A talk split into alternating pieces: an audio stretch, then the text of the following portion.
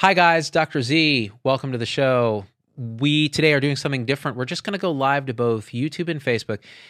And I want to talk about I want to talk about what has been going on with the vaccine stuff because I think a lot of people are freaked out, man. I mean, we're a year into this pandemic and there it's just been misinformation, confusion, flip flopping from government, flip flopping from uh, uh, uh, the media. It, it's it's really been tough. I think that normally I'm, you know, you guys know I'm like a pro vaccine kind of pro science kind of dude, but it's gotten to the point where if you're not like nervous or asking questions or you know um skeptical about this thing, you're not being a good scientist and a good steward of your own health and the health of others. So it is absolutely normal and natural and expected to ask questions. Well, okay, is this thing safe? The, talking about the vaccines for coronavirus. Is it rushed? Should I get it?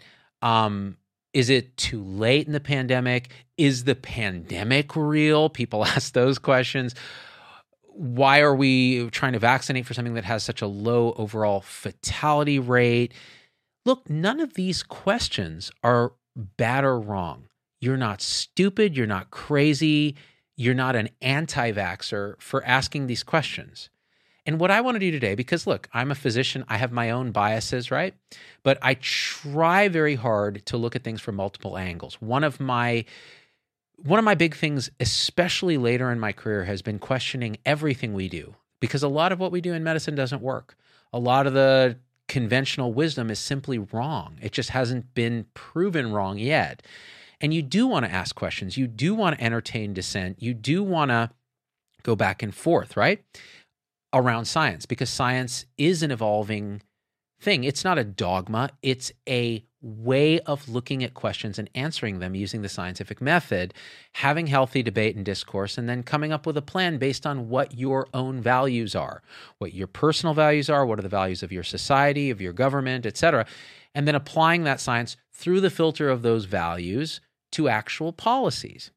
Now, the reason I want to do this show today is that I am absolutely convinced looking at the data talking to people I trust, and from first principles as well, I'm absolutely convinced that the new mRNA vaccines for coronavirus are safe and effective and are the right answer for pretty much almost everybody.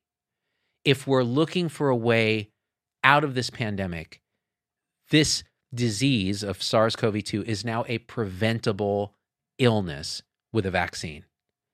And I will tell you, I'll, I'll make a case for why I think that's true. But I, before I do that, just so that's so you know where I'm going to go with this, right? But I want to say this the people who are asking questions, right?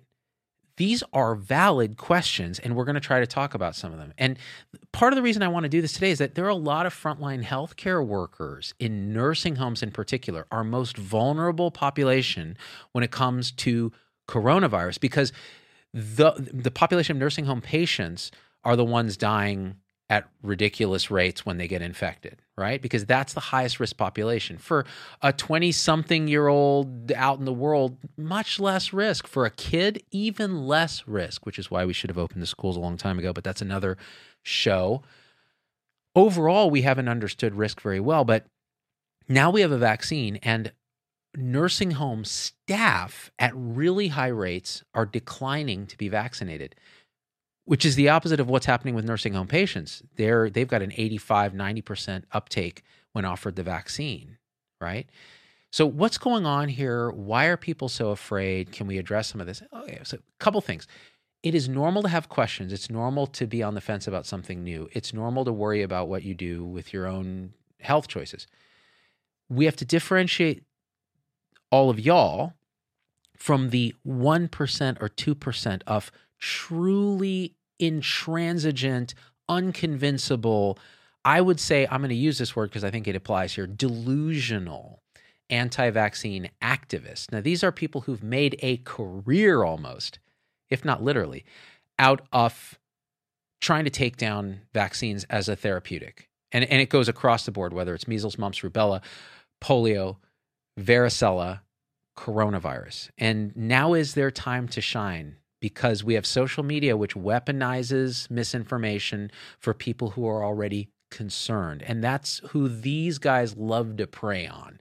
Now, I'm going to contrast that with the general scientific population, physicians, et cetera, who are scrambling to get this vaccine for themselves because they know something that maybe the public doesn't necessarily know, which is they've looked at the data and they go, this is ridiculously effective and ridiculously safe and I want this and but also I want this for my patients.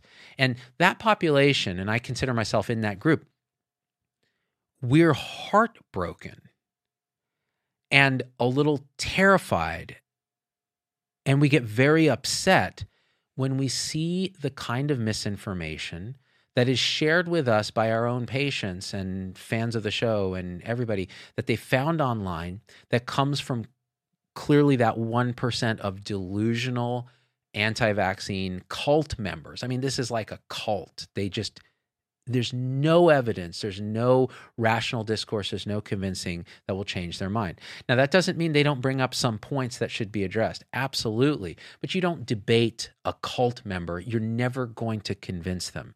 What you do is you figure out why do people have questions what are the questions what are the fears and how can we address them with the knowledge that we have knowing that no vaccine is perfect nothing is perfectly safe and everything has, has some degree of risk. So you need the tools and the resources and the autonomy to make the decisions based on the best available information for you and your family and the people around you who you affect right? All right.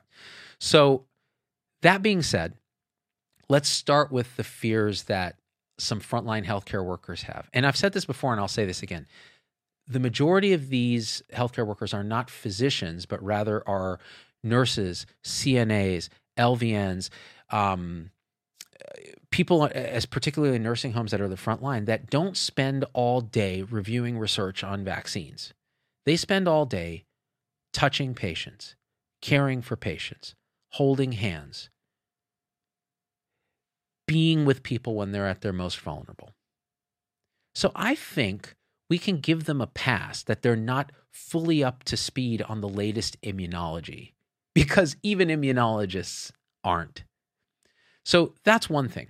Now, why would this group be particularly skeptical about the rollout of a new vaccine? And by the way, the press is not doing anybody favors with this because what, and we're going to talk about some of the stuff you see where guy dies after vaccine. Okay, once again, we're getting into how the press gets paid, how social media works, and correlation versus causation. So we're going to talk about that as well.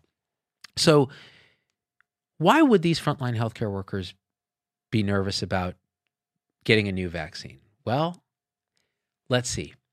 What's gone right for them in the last year? Nothing. Nothing at all. In the beginning, they're asked to come to work where they are essential workers, and yet they're given no PPE. Their administrators and leaders are working from the safety of their homes.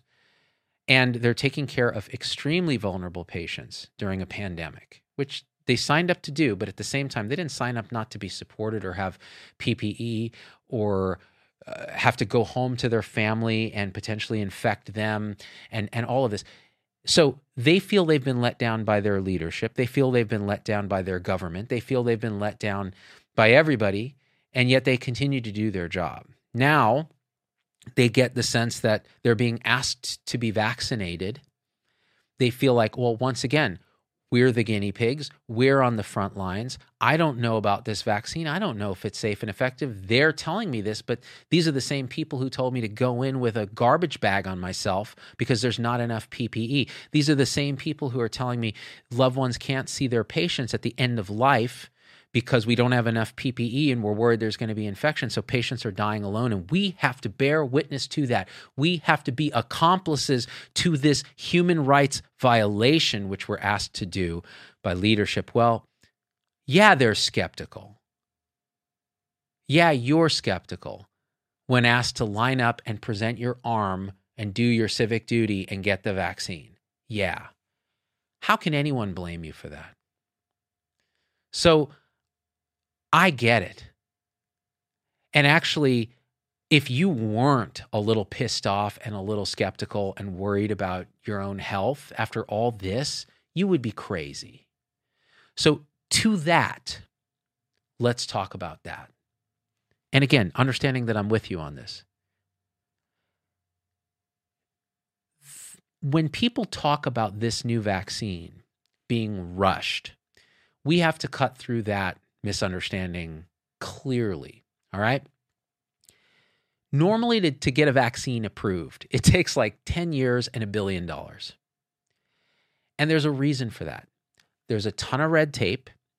You are creating something that you're giving potentially to healthy people to prevent them from getting sick. So if you give it to a million people and its side effects are even still low, you could harm more people with adverse consequences of the vaccine than the actual disease might cause if the disease itself is rare or rarely fatal.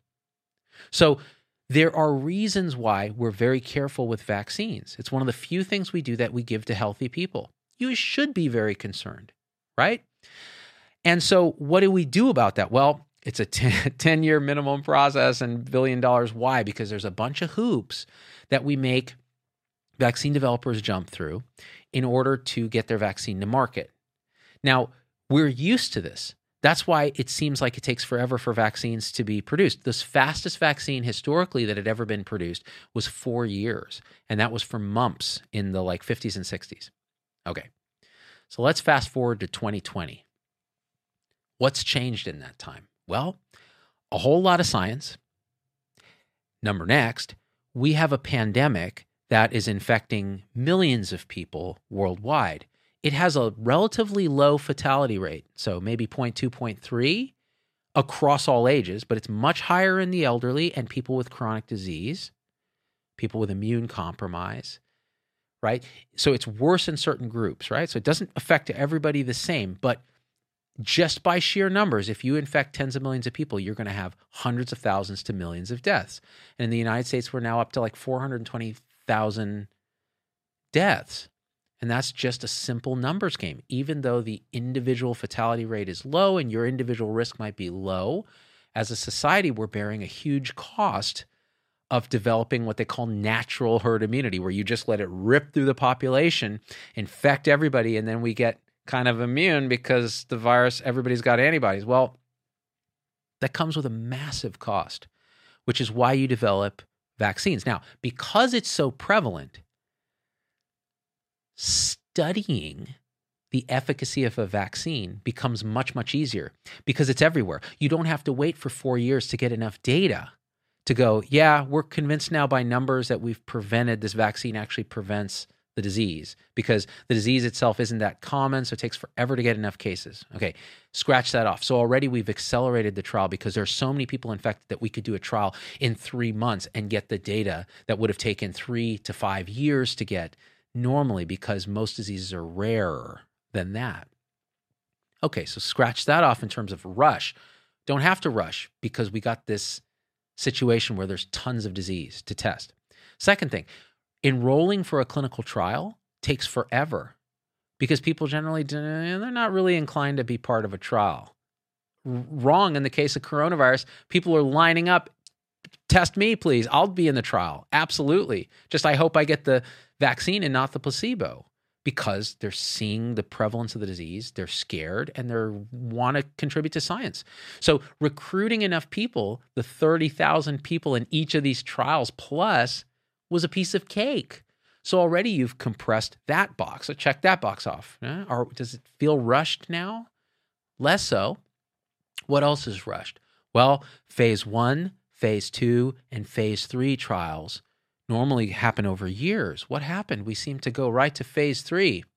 This is what happened the government stepped in and removed red tape and risk from vaccine manufacturers in this way. They said, listen, normally you do, so phase one is trying to figure out does this thing generate an immune response and what dose should it be? Okay. Phase, and these are human trials, small numbers of people. Phase two, a few more people. okay, we've picked a dose. Does it really work? Is it really making an immune response? And is it creating any major safety signal where we're like, oh, this is it's causing this huge problem right away? Okay, no. Those two trials take a long time because the pharmaceutical companies really stress out over them. If there's anything there that they that makes them nervous, they're not going to continue the 10-year, 1 billion dollar process of developing the vaccine because there's too much risk for them. It's really too scary for them.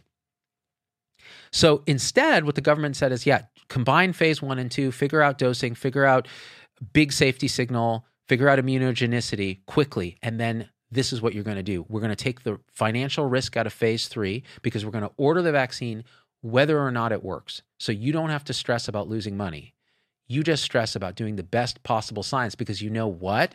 All your incentives are aligned. You'll make money, you'll save lives, and you'll treat you and your own family. This is one of the few interventions where even the pharmaceutical executives, these evil executives, are the ones who are going to be beneficiaries of this vaccine. So the financial incentives, the personal incentives, and the ethical moral incentives all align. And they said, okay, go right to the phase three, which is the part of the trial that tells us safety and efficacy at scale with tens of thousands of people. Randomized, meaning each group is randomly selected, so you're not cherry picking like a lot of the you know hydroxychloroquine trials or different things like that that are retrospective right? Where you're going back it's not randomized prospective trial. And blind it so that even the pharmaceutical company doesn't know who got what. Have an independent board review the results which they did and let's then unblind it and publish the data. And that's what they did. And what they found was a remarkably safe vaccine that uses a new technology to produce a 94 to 95% effective vaccine, meaning almost all the disease was in the placebo group.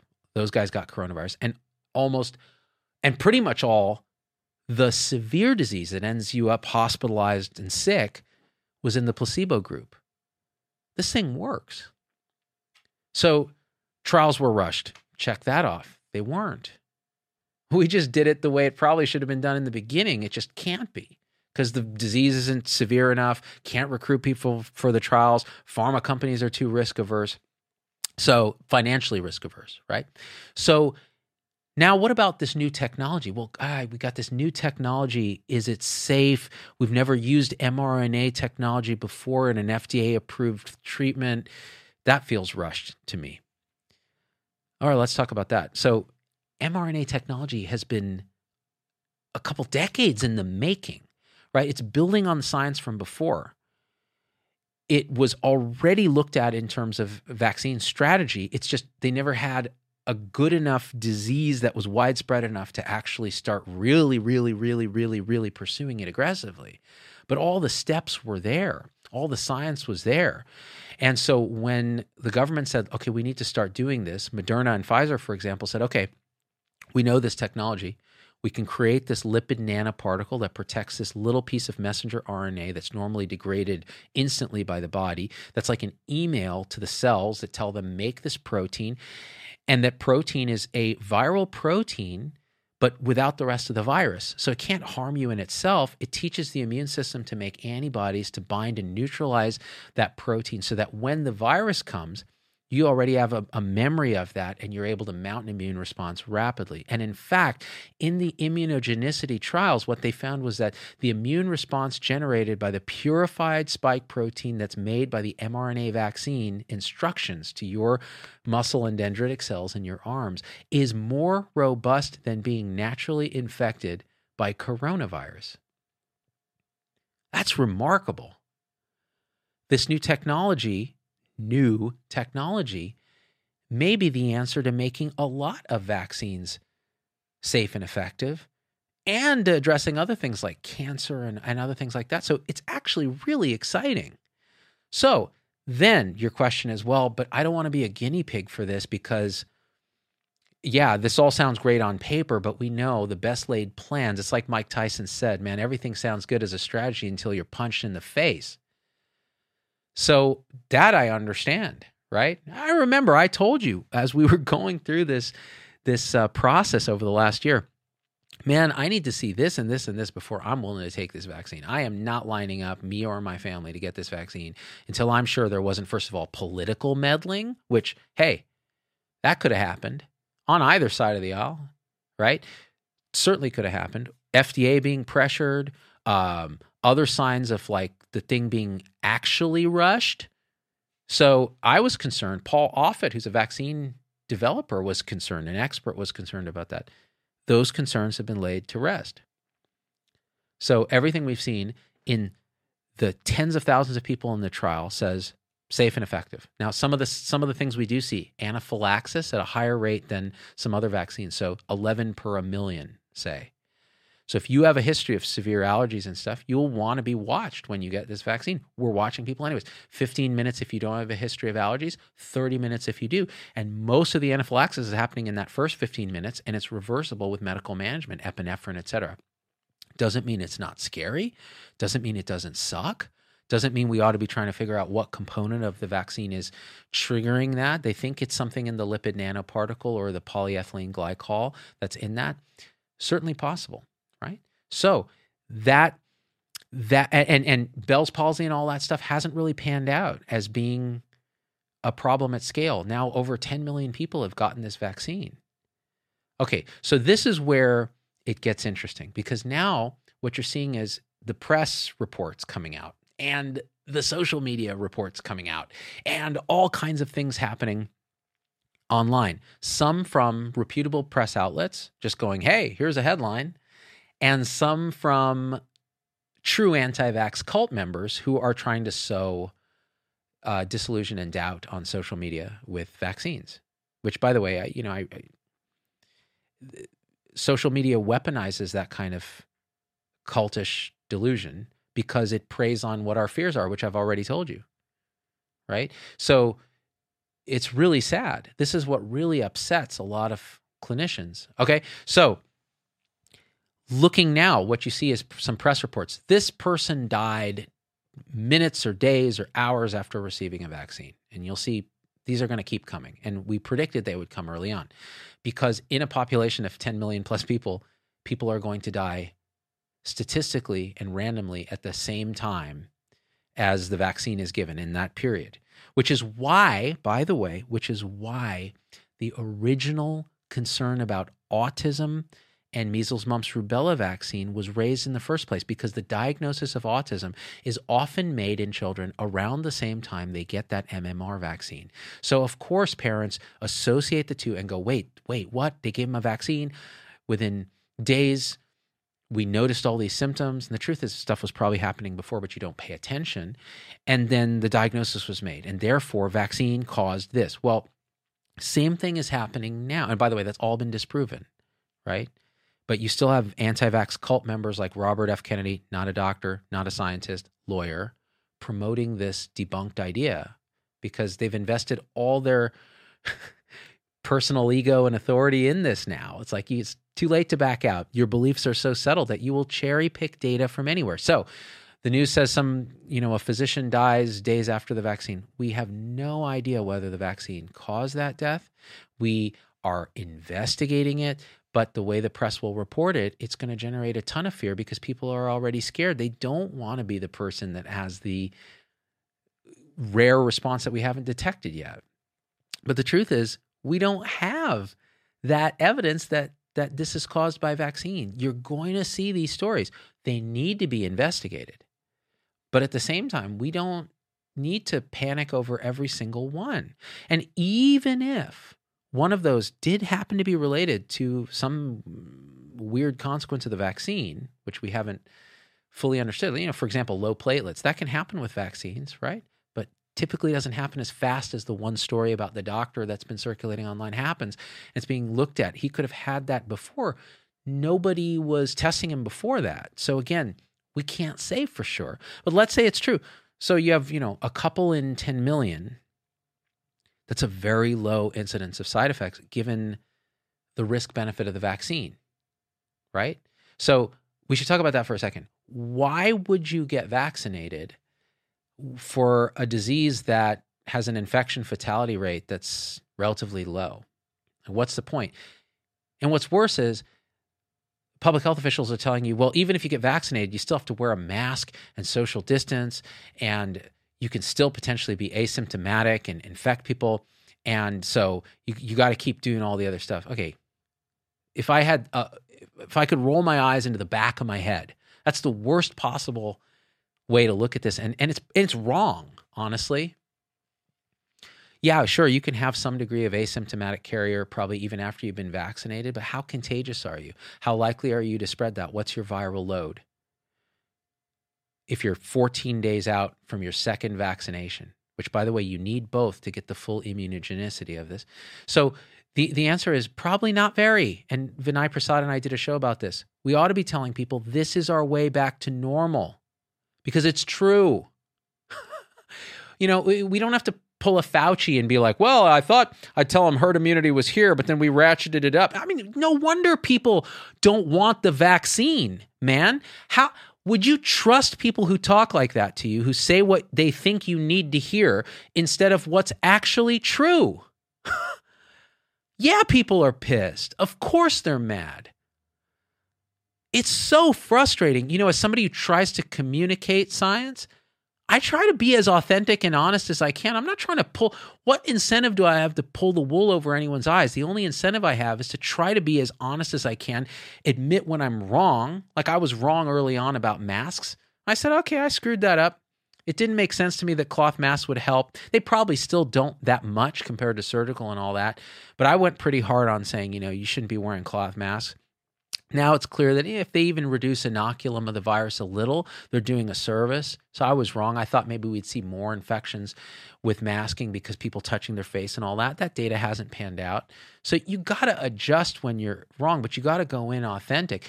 And I worry that, you know, our messaging on the public health stuff is damaging our vaccine cause, you know? And then the press runs with it because they get clicks from clickbait ads. It's just as simple as that. And social media is already, like I said, weaponized to take misinformation, prey on your fears, which I talked about, and amplify them. I get so many messages from good people who are smart, who are scared because if they saw something online that hit them right here. Man, I have this deep fear about being a guinea pig, or I have autoimmune disease and I'm really afraid that somehow this mRNA vaccine is going to cause my autoimmune disease to get worse or cause it in one of my family members. And the truth is, we have no evidence that that happens. Zero. Right? And yet, but yet, and yet, and yet. And and and all of it makes some weird intuitive sense and then it, it meets your belief and your emotion and then you combine it with the distrust we have of government and public health officials. It's a perfect storm. We have we have such a great vaccine and yet it's sitting on the shelves. And yet there are a lot of people who want it that aren't in the right tier but then there are frontline healthcare people that are turning it down. It's rough man. It's rough. It really is um, let, let, let, let's let's look at some comments really quick here. Um,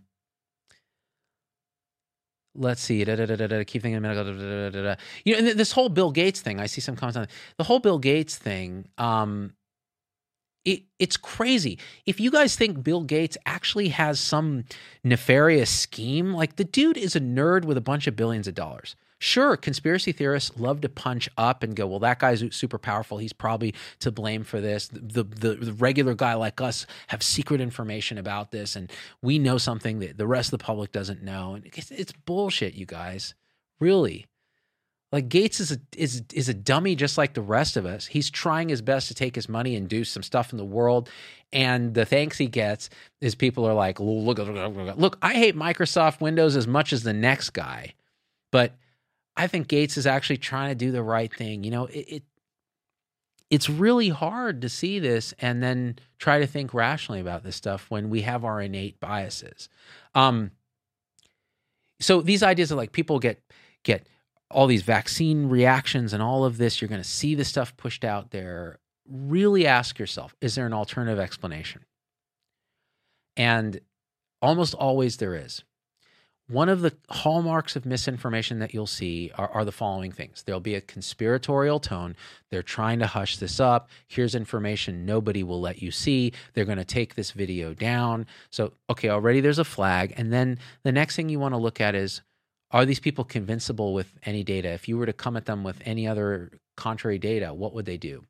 If they keep moving the goalpost for what it takes to convince them, that's likely misinformation, and there's nothing that's going to convince them, right?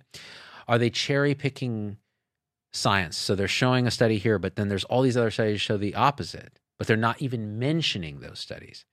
They don't even mention them or try to specifically address them. Um, are they cherry picking fake experts? So this is one thing. You'll see doctors online.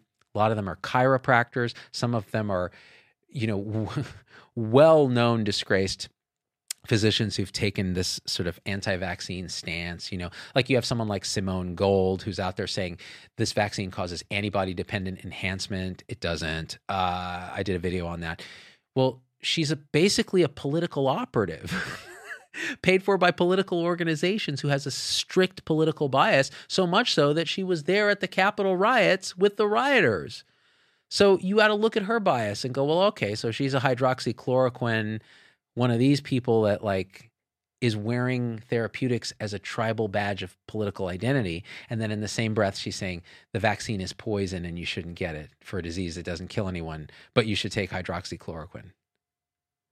Um, so you can see why it gets confusing and frustrating and polarizing. Even I'm, you can tell I'm polarized by it. Like someone like a Simone Gold, who's clearly a smart person. She's an MD, JD clearly a smart person, has a different sort of belief structure, and is using it to completely blind herself to any. You can't have a conversation. And the problem is she's misdirecting people then. And I'll tell you, like, my political elephant is much closer to hers. Like, I, in other words, I have a lot of libertarian sympathies. Like, I think that, you know, mask mandates and the way that we have lost our minds over this pandemic, the way that we have shut down schools, the way that we've destroyed the economy and hurt poor people. Look, that to me is the worst. It's way worse than even the 417,000 who've tragically lost their lives. What's worse is the the millions that are going to be affected, hurt, lose their lives, have shorter lifespans, messed up education, be in poverty, the rich people who are getting richer during the pandemic, and the poor people who are suffering. That to me, it really hurts my my sort of alt middle politics, right? And yet, here I am telling you, and yet the science says that this vaccine that's created by big corporations and government is a way that we can get out of this mess, open things up, which, by the way, we already have the means to do that. It's called simple ventilation, masking, testing, vaccination. You know, and now we have people online going, oh, you got to triple bag your masks and, you know, walk around in a bubble and don't do anything and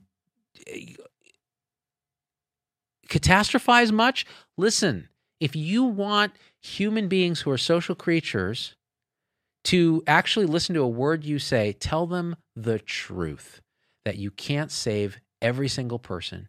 You can reduce the ma- most risk for the most people with interventions that make some common sense and use science where it works, which is vaccinations and testing especially rapid antigen testing, because that'll just most likely be positive when people are at their most contagious. And that's when you care. Because a lot of this stuff is asymptomatic. It's spread by super spreader events and hyper contagious people in locations that are clearly not safe, like really poor ventilation, crowds for long periods of time.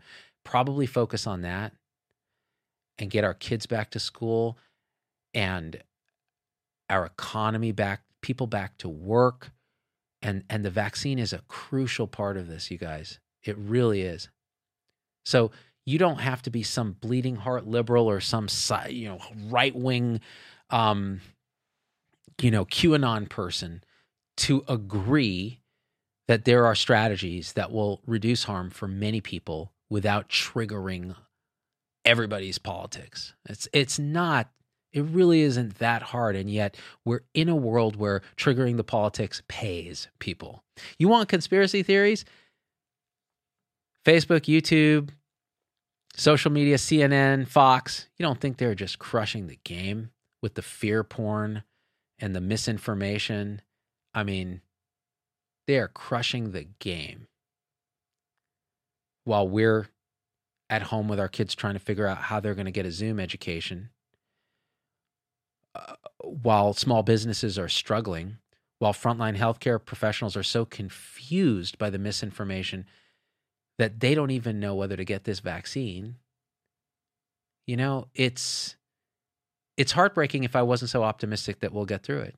Listen, I think that this thing's going to be we are going to get to a semblance of normal by the end of the spring when the temperature starts to warm up, when this thing starts to evolve into a common cold over with vaccination and all that. And yes, the variants are there. Stop panicking about the variants, for God's sake. Viruses do that. Okay, so they're a little more contagious. Oh, but what if they're more deadly? Well, just by being more contagious, they're going to kill more people. So what do you do? Get your ass vaccinated. Continue to wear a mask if you can't social distance. Wash your hands. Get tested if you're having symptoms. I, it's the same thing. And we'll get to the end zone here. I think we're already there. You know, Paul and I said this on the show. When the temperature warms up, people get outdoors, we get vaccinated, open up schools. We'll start to wean off this mask fetish that we have that's necessary. We'll wean it off, get back to hugging our friends and actually getting human contact for those of us that haven't permanently been been you know reconditioned to not want it so i think some people are enjoying this a little bit much i might be one of them i'm not really a people person believe it or not uh, this has been great for me and yet here I am advocating because I don't think it's great for most people. Um, yeah, let's read some comments. Um, Thanks for everyone on Facebook who's been sending stars. That's a way to support the show. Thank you for the supporters on Locals, which is off this main social media grid. It's a true community.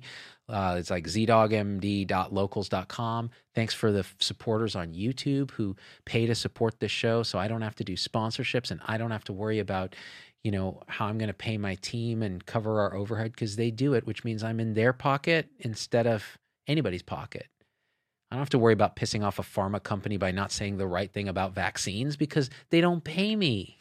I wish I wish they paid me. I actually don't because I wouldn't be able to sleep at night. Um, let's see. Vaccine immunity is also more robust. Uh, Afton Fored responding to Betty. Let's talk about that. So, why would someone who's had COVID want to get a vaccine anyways? And I'm going to say this carefully because I don't think people who've had COVID recently should be rushing to get this vaccine ahead of others who are waiting because you have some immunity for at least a few months. The vaccine generated immunity in the in those phase 1 phase 2 trials was more robust than natural immunity, which is why it's going to be harder for the variants to escape vaccine. Yeah, they may reduce efficacy a little bit, but you're starting at 95%. We were hoping for something 50% and above for efficacy. So we don't need to panic. They're looking at it and changing mRNA vaccine um, mutant variant is easy. It's it's easy to do. So let's stop using the word mutation or variant to generate fear and panic. We ought to be doing what we ought to be doing anyways, and we are.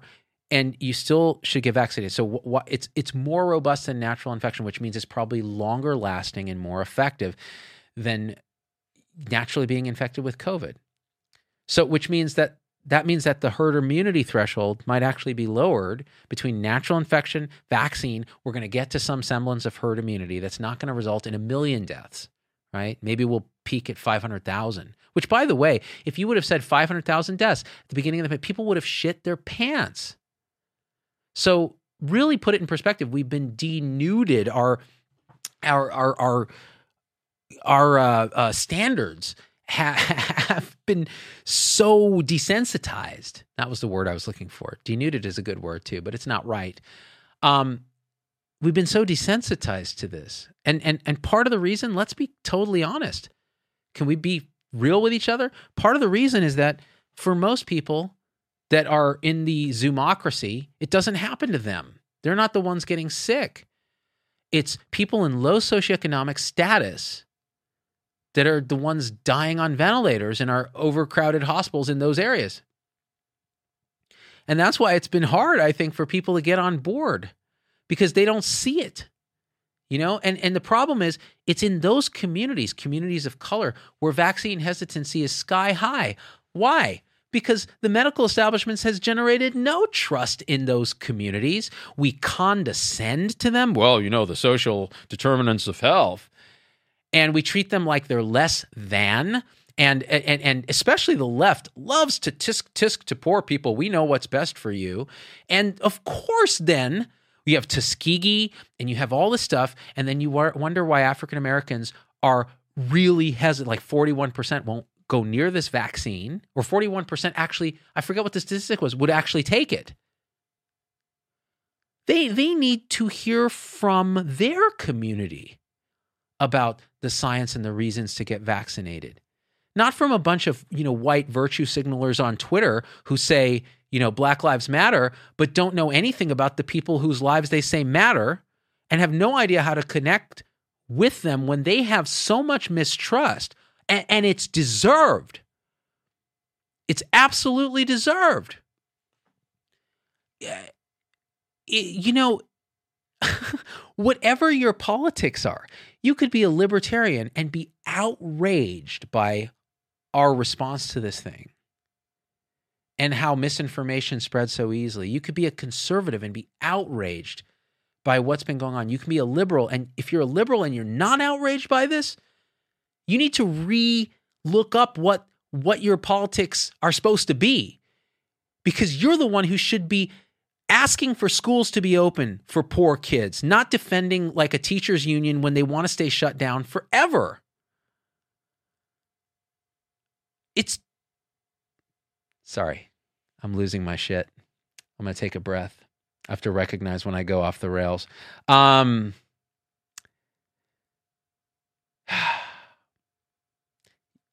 let's see where we're at here. Um, thank you for your level headed perspective, Tammy, and for explaining things in such plain language. Truth wins. Well, I lost my level head for a second, but I, I suspect it will resonate with some. Um, why would vaccine generated immunity be stronger than immunity due to infection, Jim Macedo? The reason, the theoretical reason is that you're producing a very purified spike protein instead of other viral proteins and other viral mishmash that actually can interfere with the, the body's other immune component response, for example, interferon. So there's some feeling that the wild virus actually can reduce interferon response which is an immune response, particularly in men, which can then reduce the overall efficacy of an immune response and memory response. The vaccine does not do that. The vaccine is here's pure antigen. You need to see this immune system, none of this other distraction. Just this, attack it from all sides, a multimodal antibody response, binding and neutralizing antibodies, and don't mess with interferon, generate an adjuvant immune response, meaning there's other parts of the immune, innate immune system that are part of an immune response. And that's why you get the muscle aches and the fevers and the chills sometimes from the vaccination itself. That's a good sign. And it generates a really strong uh, immune response. And, and that's one of the reasons why we think it's even better than being infected with the wild virus. Um, let's see. Uh, where are we at? And it's hard to kind of sort through a lot of these comments because there's so many. Um, uh, let's see. Yeah, Z, Z seems to have a blind spot for teachers. Um, so let's talk about that, you know, because I've gone kind of hard on opening schools. At the same time, I, I consider teachers to be very similar to frontline healthcare professionals in that they are misunderstood, they're thrown under the bus. You know, at least the teachers have a union, physicians don't, right? So they at least have some collective ability to bargain. But at the same time, this is a public entity. So you're talking about public funds to pay for schools there's lots of science now that says that schools are not major transmittals, including CDC now saying, hey, we looked at North Carolina schools, thousands of students, minimal transmission, especially from student to teacher. Why don't we vaccinate the teachers? Make sure that we're giving students masks, you know, in the short run, right? All these plexiglass things, all they do is serve to to prevent proper ventilation, probably. And by the way, these guns with the temperature, just throw them away. It's the stupidest shit I've ever seen. First of all, only like 13 or 18% of coronavirus patients have a fever when they're being screened. The guns themselves aren't very accurate. That's pure hygiene theater designed to make us feel better. It wastes time, it gives us false reassurance. Just throw those stupid guns in the trash. It's garbage. I've I think I've said that before. I mean, let's really be honest. Um,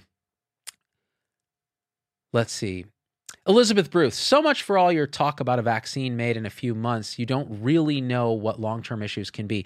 Pfizer has paid out millions for people and still have got people suing them. uh, Elizabeth Bruce. So, what are you even show show me the data for this, okay? Because clearly I'm reading an, delusional anti-vaxxer in this because that's the pattern of behavior. That's not something that comment is not something that someone who's on the fence says. Okay, so this idea that Pfizer and these companies have paid out millions, there's something called a vaccine. We call it in shorthand the vaccine court, and it's designed because frivolous lawsuits against vaccine manufacturers were happening in the 70s and 80s and the vaccine manufacturers were going to stop making the vaccines because there was no pro- there was no money in it. Because all it would do is get them lawsuits that had nothing to do with the vaccine more correlation. Well timmy is no longer a star basketball player since he got vaccinated. And a frivolous lawsuit for millions of dollars. So they they set up the vaccine court that had a lower threshold for proof and you could then get payouts through that. If you could you know convince i forget exactly what it is i did a video on this uh, that you should look up the Hannah Poling thing and the vaccine court and what's the real deal with it. And this idea that we don't know the long-term effects of vaccines we've been vaccinating people with vaccines for decades. What do you mean we don't know the long-term effects of the vaccines yeah, mRNA is a different technology. There's absolutely nothing even theoretical where you would say, oh, you know, it, it, it's going to cause something weird long term. And in all previous vaccine trials, unusual events happened within the period of the trial, right? So, sure, could we be seeing something entirely new where we don't know what the long term effect is? Yeah, of course that's possible. What's the long term effect of getting coronavirus? Well, it could be death, it could be nothing. It could be long haul COVID, which we see, which is like a chronic fatigue syndrome like scenario. It could be organ failure that you're then on dialysis for the rest of your life. Okay, we know those are effects of coronavirus. So you would ask people in your infinite anti vaccine delusional wisdom, and I'm talking to you, the cult member, not the person on the fence, you would ask people to then not ever get this thing, even though the clinical trials show a 95% efficacy to prevent symptomatic coronavirus.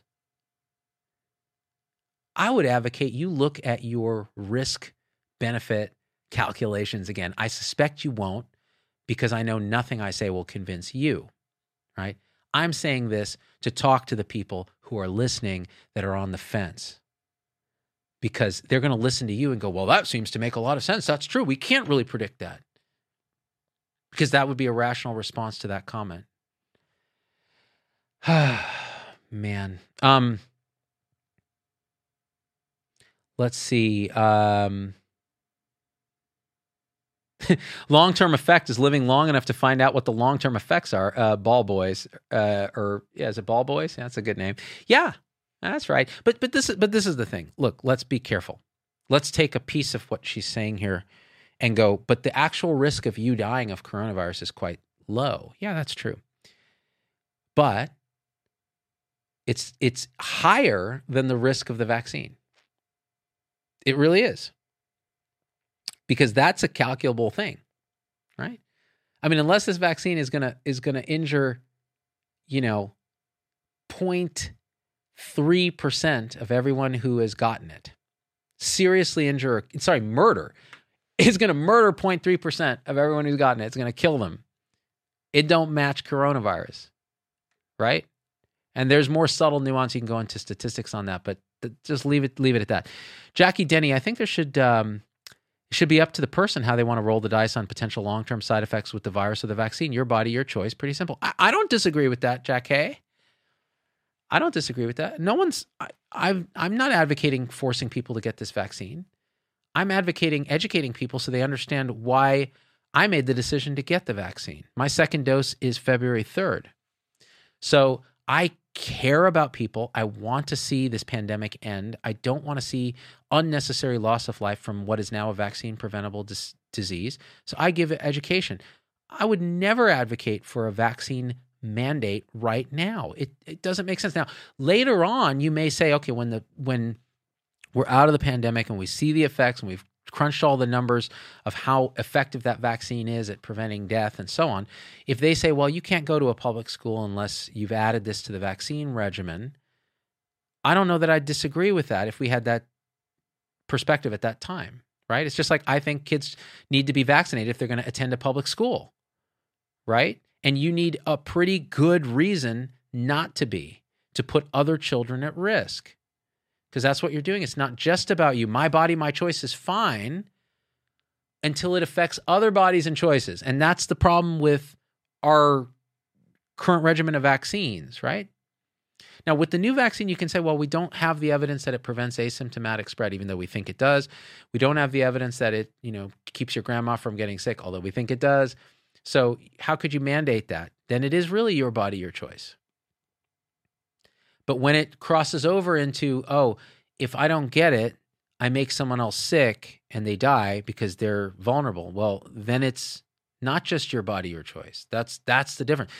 I'm a libertarian mostly. Right?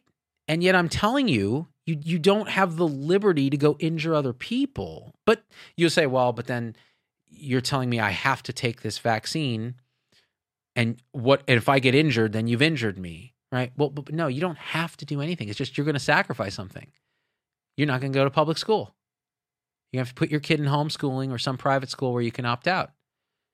I don't think that's unreasonable ethically. But, you know, reasonable authorities can disagree. Um, where are we at? What have we done here? What time is it? 3 Pacific. Um, should we keep going or stop? Thanks for everyone who's sending the stars on Facebook, by the way. I'll go through afterwards and like your comments. What about people with autoimmune diseases? Nancy Michalak. So, this is one of those deals where my body, my choice becomes really actually, this is a perfect example. So, if you have an autoimmune disease, you know, lupus, or you're on immune agents like Humira, you have uh, rheumatoid arthritis, um, Sjogren's, uh, uh, Reiter's syndrome, ankylosing spondylitis. I mean, there's a list of diseases, right, that are long. Should you get the vaccine? Well, the way to think about this is they didn't specifically study your population in the trials. So it's you don't have the data set in a randomized control trial to say, well, it's harmless in your population specifically, meaning we powered the trial just to look at autoimmune disease. They couldn't do that. But there were people, I'm sure, with autoimmune disease in the trials, and there are people with autoimmune disease in the public who've gotten it so far.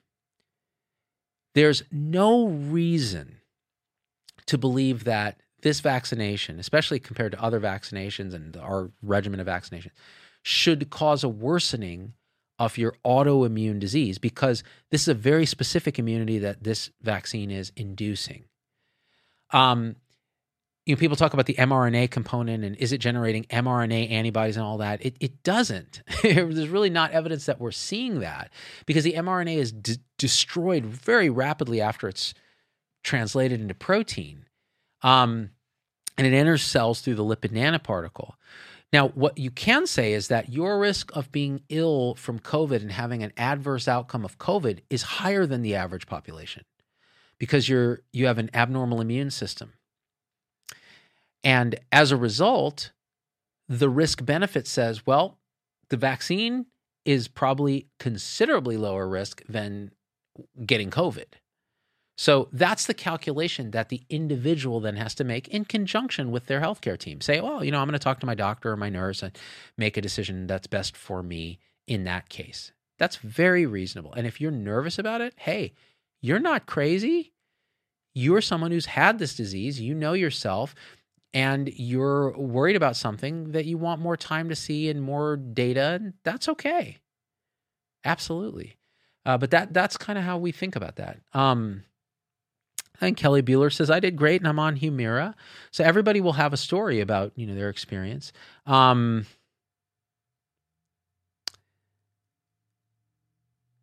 let's see, where are we at? Uh, I have evidence of asymptomatic spreading. That's how I got it over the summer, Adrienne Costner. Well, so we know that, you know, uh, 40, 50% of cases are asymptomatic. Some of them are pre symptomatic, meaning they'll eventually develop symptoms.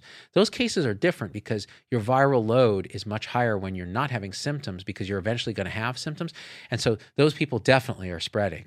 All right, the pre-symptomatic people. In fact, I just did a story. I just did a video about the airline where there was a case of seven people got infected from a single person total infected numbers of seven. And the guy was pre symptomatic, didn't develop symptoms for another few days. Um, and so that's the problem with this disease. That's why it spreads so rapidly because you can transmit it before you have symptoms, and some people transmit it when they have no symptoms. That's why masking became a thing because if you were just having symptoms and could transmit it, you could quarantine yourself or wear a mask when you're having symptoms.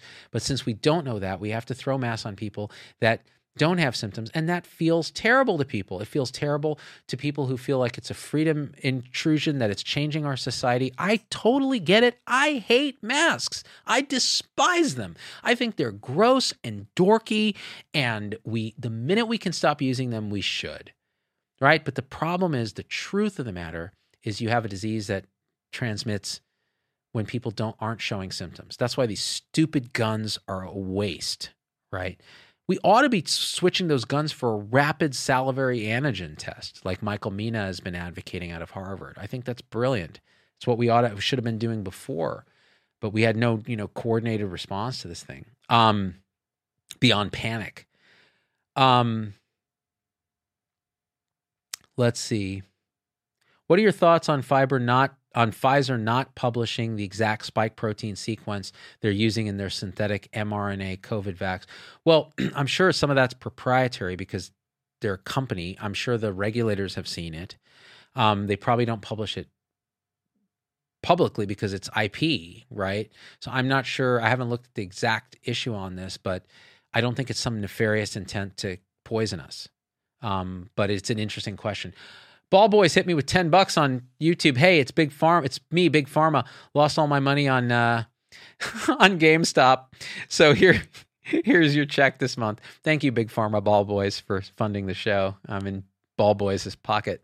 That didn't sound right. Um Lizette Paris, who's a supporter on YouTube, says, I think we should take a break from this conversation. Please bring your guitar and play some tunes. Oh man, if I'd known, I would have plugged in and we would have done that. That would have been cool. I only do that for supporters. The public doesn't deserve that torment. Um, but either way, I think I think we did a thing here today. I, look, that's this. you need to have an authentic conversation about this stuff that is not conflicted by funding weirdness that isn't parsed through some public health apparatus where you can't. I have a lot of public health officials reaching out to me saying, We'd like to partner with you to do a show on vaccines. We'd like to do this as part of our campaign. We'd like to do that. And I'm like, Sure, if you don't want it to work, let's do that. Because the problem is the people who don't trust those public health officials are not suddenly going to trust them because I show up there and repeat some party line with a hashtag. we need to be authentic and open about what we know and don't know, about what we're pissed about, about what frightens us, and what the science is, and rationally do our best to allay fears where they can be allayed and raise questions where they should be raised. That's it. So I hope we did some of that. I got a little crazy at times because I get emotional about stuff too, just like you guys. But I always try to call myself out when I've done it. Hopefully, I did that this time. But either way, Um, I want to thank everybody who supports the show. I want to thank everybody who leaves a comment. I want to thank everybody who shares the show because that's crucial to fighting misinformation with information. Um, yeah, that's it. I love you guys. I love you guys. I really do. We're gonna. This is gonna be over really soon, actually, if we can kind of do the right things together. And I think we will. I think we will. I really do. I, I really, really do. All right. And again, we combine science with common sense, as David Katz said on my show. And I think we'll get through it really quick. All right, guys. Until next time, we are out. Peace. Hey, it's Dr. Z. Thanks for getting through the whole episode. That's a huge accomplishment. and so at this point, I just got to ask you for a few favors because it just helps us so much if you leave a review on your favorite podcast platform and subscribe. It, it just really helps the algorithms to get this message out to others. The second thing is email me, hello at zdoggmd.com. I get all these emails personally. I can't respond to them all, but I need to hear your voice because, especially on podcast, we don't have a comment section. And I want to hear how this episode affected you, what you'd like to hear in the future, what you think we got wrong, what we think we got right, anything, anything, or just say hi. So that's really powerful. And the third thing is, financially, it helps us a lot to support the show in any way you can. And if you go to zdoggmd.com forward slash supporters, you can join our supporter tribe on your favorite platform YouTube, Facebook, Instagram, wherever. What that will get you on those platforms is live shows with me that are exclusive for supporters and access to our Zoom meetings where we talk about awakening realization and we share with each other our own experience. It's a powerful group effect. It's a community, really. And we support and love each other and share, again, through our own experience, how we're waking up. So, and that that ripples out into systems, into transforming healthcare and education and government. So it st- really starts with us. So join us there if you can. Again, zdoggmd.com forward slash supporters. And I'm so grateful to have you with us.